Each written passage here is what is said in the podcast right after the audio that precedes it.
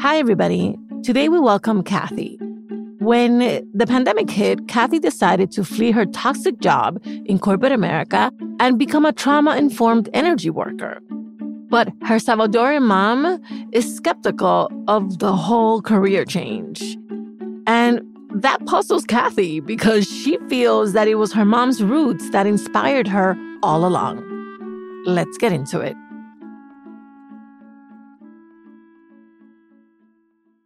My name is Kathy, and I'm originally from Texas, but I was raised in Virginia or the DC area. Um, my nationality is Salvadorian, so Central American. And growing up, I called my parents mom and Bubby. My career started in healthcare. So I have a background in healthcare and wellness and um, did it through private practices and then ended up in healthcare, in the corporate healthcare system things happen in corporate. So I kind of experienced microaggression, exclusivity, um, and a lot of uh, discrimination. And after a lot of a lot of burnout and one life changing mental health breakdown, I left corporate America March 2020. That is like the big anniversary for me. I always knew that I wanted to be a yoga teacher. Always. I always thought of it, it's like, that'll be the job that I do when I retire but obviously the universe had like different um, plans and it's just like but i don't have to retire to do that i can actually do it now i put my notice in because there was an incident um, at my job that really just took me out and not having any support from my leader just really told me i don't need to be here and of course my last day the world shut down first and foremost i needed to really reconnect with myself because I, the trauma, corporate trauma is real. Yoga really was a catalyst for everything in my life, my healing journey. Um, and that catapulted me to being a breathwork guide, a Reiki um, practitioner now, and also my own trauma and lived experiences really interest me on how I can support and guide people to have tools and, and practices that support them. In that process of healing from corporate trauma, I just decided like, this is my time. This is an opportunity for me to start doing on online or live stream classes and um, I started building my website. How I came out to my parents, I think I did tell them, like, you know what, I, I quit my job. I'm quitting my job. I want to pursue my wellness business. I started teaching in person in here in the area. And my mom didn't understand my side of like my work. It still didn't register for her, like, oh, but you know, what else are you going to do? And like, but this is what I'm going to do. It's not that I just, you know, teach yoga.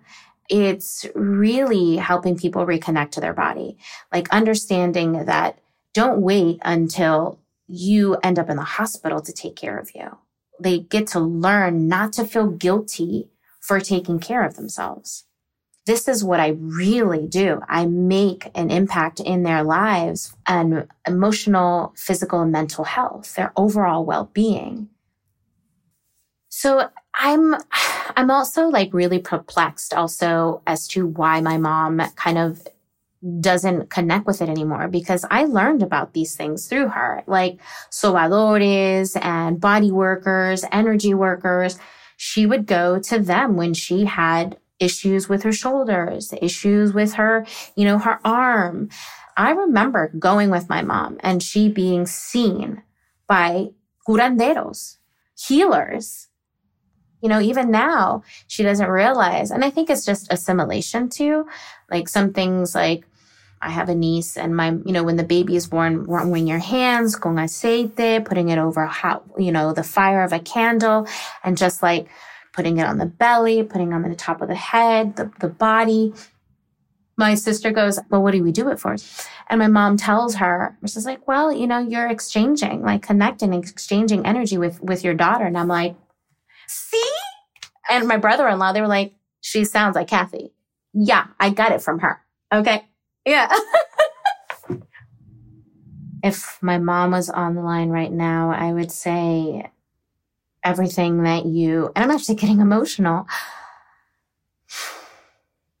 I'd want her to know that my generation and generations forward for us to break those cycles and live better and do better. I had to learn a different way. Our sacrifices were not in vain, and I wake up every day doing something that I love. I'm not miserable like I used to be. I'm not lost. I bet some of you can relate to Kathy's story. Talking about a career change often means contending with the different views our parents have about what work is and what it isn't, and how our ideas differ when it comes to the American dream. So, how can we first gens speak with our parents about stuff like corporate trauma and finding purpose in our work, not just paying the bills?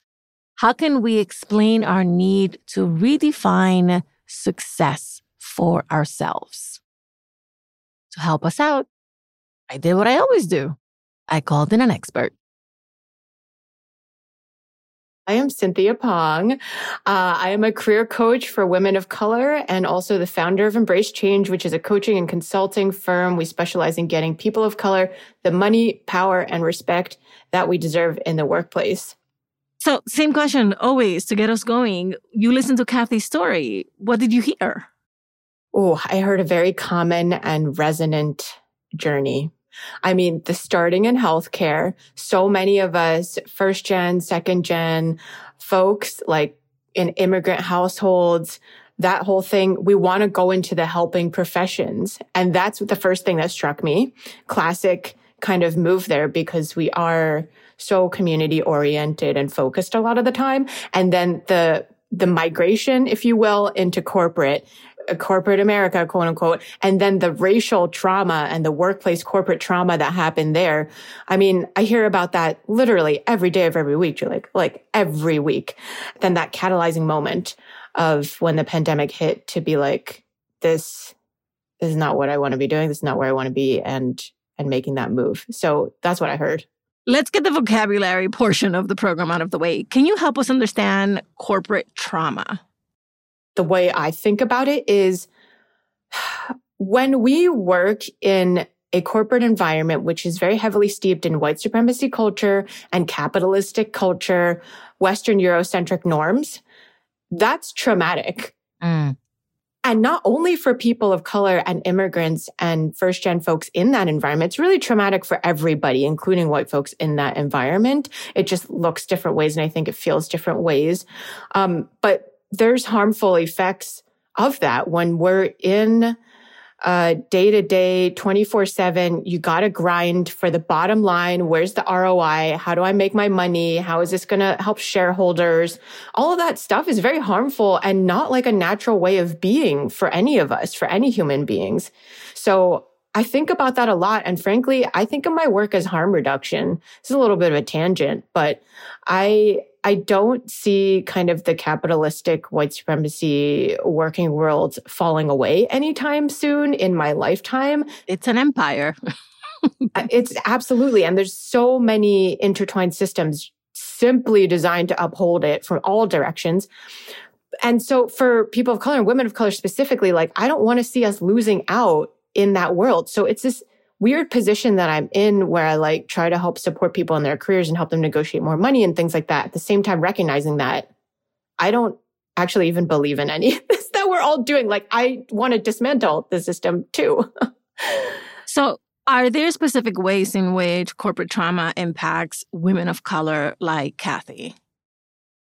It's hard to say without having a longer conversation with Kathy, but if I could kind of take a guess at it, I think one is exhaustion and fatigue because we always have to deliver and deliver and deliver and over deliver and do more and more and bigger is better. All of that. So the grind aspect of it is very harmful for our psyche, our mental and physical health.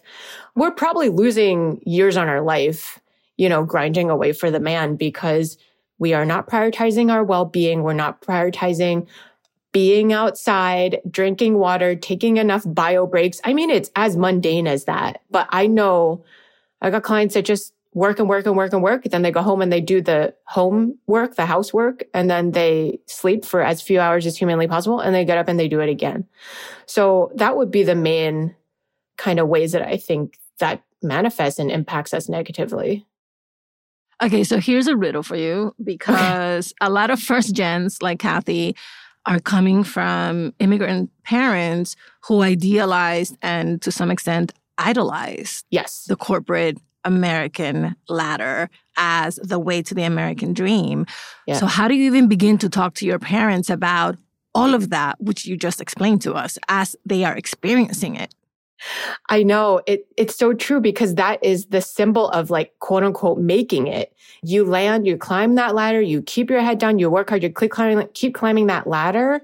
And how do you talk to your parents? I mean, it's, it's so difficult and so fraught because the piece of what Kathy shared that also really sat with me was when she was like, and it's the assimilation and that piece of it. And I was like, yes, because our folks who have come here as immigrants, there's so much of this rhetoric that we all buy into about the like American dream and like what success means and these very defined in the box definitions of success.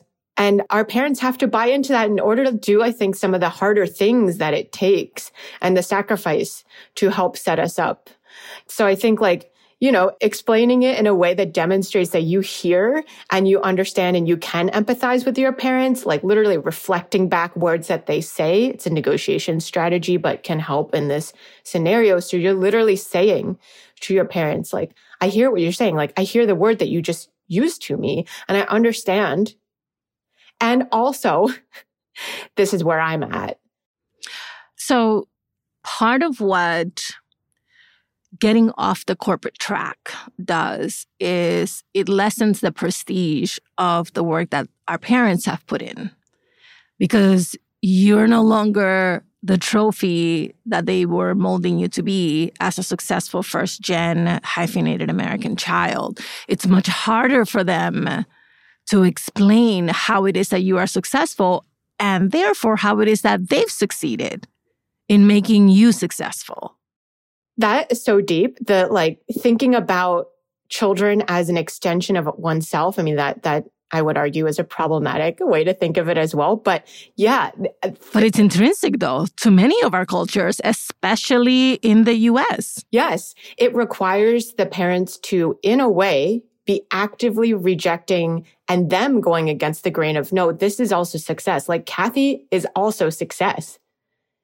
And that requires having to undo a lot of those beliefs that we have bought into, literally and figuratively. And that's hard. So it does in, in this way, I think the, the children become the catalyst for the parents to either grow or not grow, to kind of either expand or not expand their idea of what is a good life, quote unquote, what is a right life. And for them to also stand proudly in that in the face of a community that may not think that way. All right. So let's think about sort of like the stages of this. So Kathy quits her corporate job, the world falls apart. She makes a path to her professional and spiritual and personal happiness, and mom just doesn't get it. How much responsibility does Kathy bear for helping her mom get it? And how much responsibility does she bear for just being happy? Oh my goodness. Um, I would say that Kathy bears responsibility for herself and her own definition of happiness and her own relationship with herself first and foremost, which I know is difficult and also feels very weirdly individualistic and kind of Americanized in and of itself. And also, uh, all we are responsible for, all we can control is ourselves and our thoughts and our behaviors and our reactions. Um, so I, I would say, sure, Kathy is responsible for making what I'll call is so legalese like lawyery to say, but a reasonable effort, a good faith effort to explain to Kathy's mom, you know, that this is what the situation is. At the end of the day, it's Kathy's mom's decision what to do with that. Um, one thing I'll share that I don't know, may or may not be an overshare, but in my own kind of grappling with differences of opinion with my parents, the thing that really was the light bulb switch, Juleyka, was demonstrating to my parents that I had a community of support and that there was external affirmation for what I was doing. And kind of, yeah, like a different display of success, you know, and it was that peer pressure essentially of them seeing that their peers in their generation and in their community thought that what I was doing was cool and great that got them on board. Actually, that's a perfect segue because Kathy uh, has that with her sister and her brother in law. They see the things uh, that she's doing, the choices that she's making, how she's living out her own dream and her own purpose, and they go, that's a lot like what mom used to do. Exactly. And it's like, she's like, I know, but she doesn't get it. yes. I mean, and so I think that's the beginnings of it. And also sometimes you got to go out of the friends and family circle. If you have, this almost sounds like talking about PR, like public relations, because it's third party validation. like Kathy basically has to do a mini PR campaign, demonstrate that the healing business and the healing work is super legitimate and is making impact and like, if enough of that happens and Kathy really stays true to the calling and the dream and the mission, then I, I do think eventually Kathy's mom was going to get on board. I mean, I, I love so many parts of this testimonial because to me, it really it represents so many things like mm-hmm. standing in your own power and in your own authority to be declarative about who you want to be in the world you yes. know like i admire that so fundamentally in people because that's how you get free and then that's how you by example give other people a chance to get free also that is super powerful and that's how i think we can really dig into and strengthen our own relationship with ourselves, which is in a way the most important relationship in our entire life. And you're absolutely right. This is like being able to stand in your power in that way and declare it unapologetically is going to empower other people to do the same. And that ripple effect, that to me is not only leadership, but it's like transformational movement work. Yeah. Uh, I mean, 100% agree. 100% agree. All right final question is what did I miss that I didn't know to ask you that is relevant here?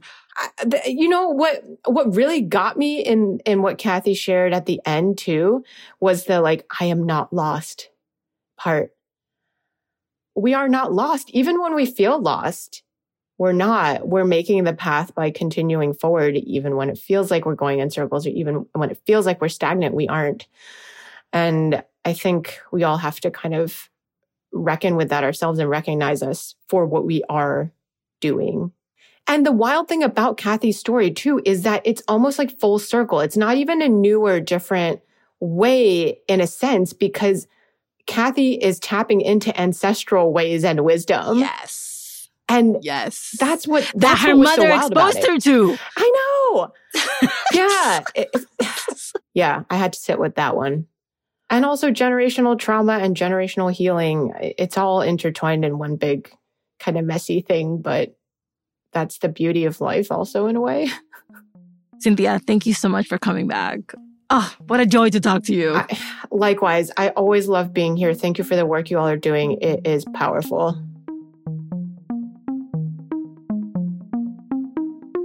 Whew, that was a word. Here's what we learned from Cynthia today reflect back their words. Use this negotiation tactic to show your parents that while you are choosing a different career path, you understand and empathize with their experiences in this country. Enlist third parties. If recognition and status are important to them, highlight to your parents the many ways other people see and value the impact of your work. And remember, make a reasonable effort. Explain your career transition in good faith, but keep in mind that ultimately, you're only responsible for yourself, your thoughts, and your own behaviors. And conversely, your parents are responsible for theirs.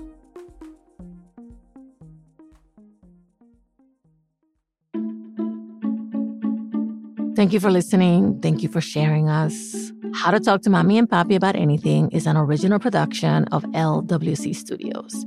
Virginia Lora is the show's producer. Kojin Tashiro is our mixer. Manuela Bedoya is our marketing lead. I'm the creator, Juleyka Lantigua. On Twitter and Instagram, we're at Talk to Mami Papi. Bye, everybody. Same place next week.